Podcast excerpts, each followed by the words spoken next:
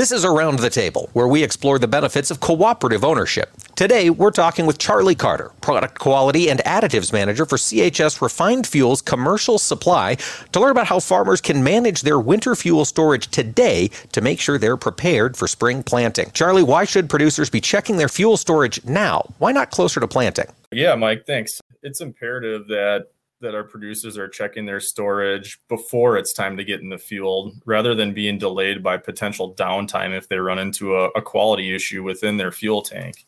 It can take time to clean up or fix these issues that is, are found in your fuel storage. So, really, starting now gives them that clearance to resolve these issues without that added time crunch.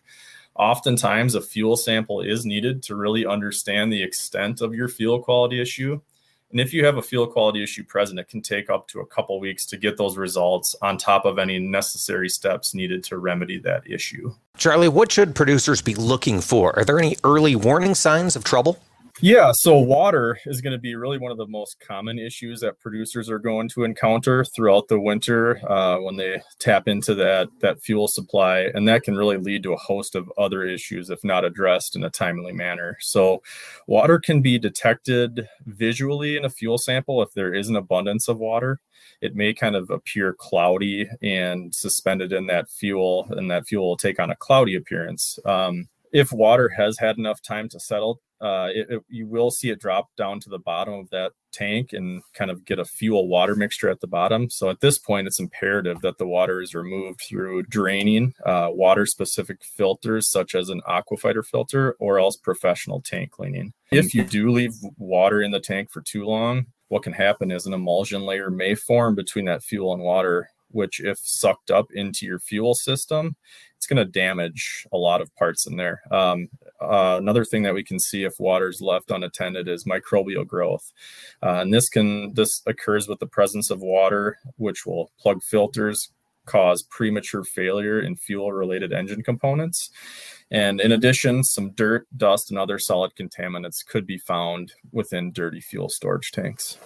Charlie, what's the best course of action after I find water in the tank or perhaps some other contamination? Yeah. So, really, depending on your local regulations as well as your tank configuration, you may be able to drain that excess water easily through a bung on the bottom of your tank, but making sure you're taking careful consideration to avoid a spill of fuel once that water is drained.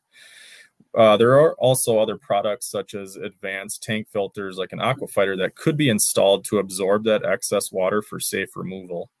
Uh, and really, after that, if either of those options don't address your issues or if microbial growth has been detected, more stringent actions are necessary, such as a potential biocide additive or professional tank cleaning, which can be costly and time consuming. Charlie, what are some best practices for preventing future contamination? Um, ensure, you know, first and foremost, that you're using a high quality fuel like Cenex Premium Diesel Fuel, replacing your fuel filters at scheduled interviews intervals depending on how often you are using that tank and how much product goes through there. Make sure that your tank fills an area that's located above ground if you do have an underground storage tank and make sure those gaskets are tight and the seals are all all tight if you don't have that um, that luxury of having that fill above ground. Uh, if you have uh, an above ground storage tank, make sure it's located in an area where you're not getting rainwater drainage uh, from maybe an overhead hanging um, roof. And then, you know, inspect your gaskets regularly, the hatches, vents, and fill caps for damage, as those could be a possible source of water contamination if it's raining. Um, and then also have that tank professionally cleaned generally every other year or as needed based on your tank bottom samples. Does the quality of your fuel make a difference when it comes to fuel storage, Charlie? I guess how can fuel quality impact this process?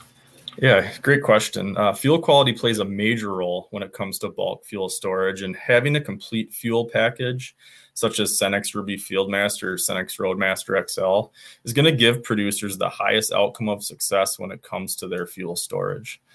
Both of these fuels that I mentioned include a two phased total water management system that's going to ensure that any water that gets in that storage tank through either condensation, rain, or other methods is pushed to the bottom of the tank with the demulsifier technology for easy removal.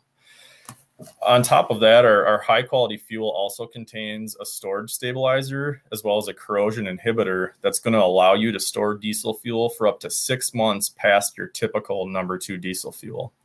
So, this allows those who might not use much fuel throughout the winter months to fill their tanks ahead of time or even during a positive market opportunity and have that fuel ready to go when resuming activity in the spring. Folks, that's Charlie Carter, Product Quality and Additives Manager for CHS Refined Fuels Commercial Supply. Charlie, thanks for joining us this week.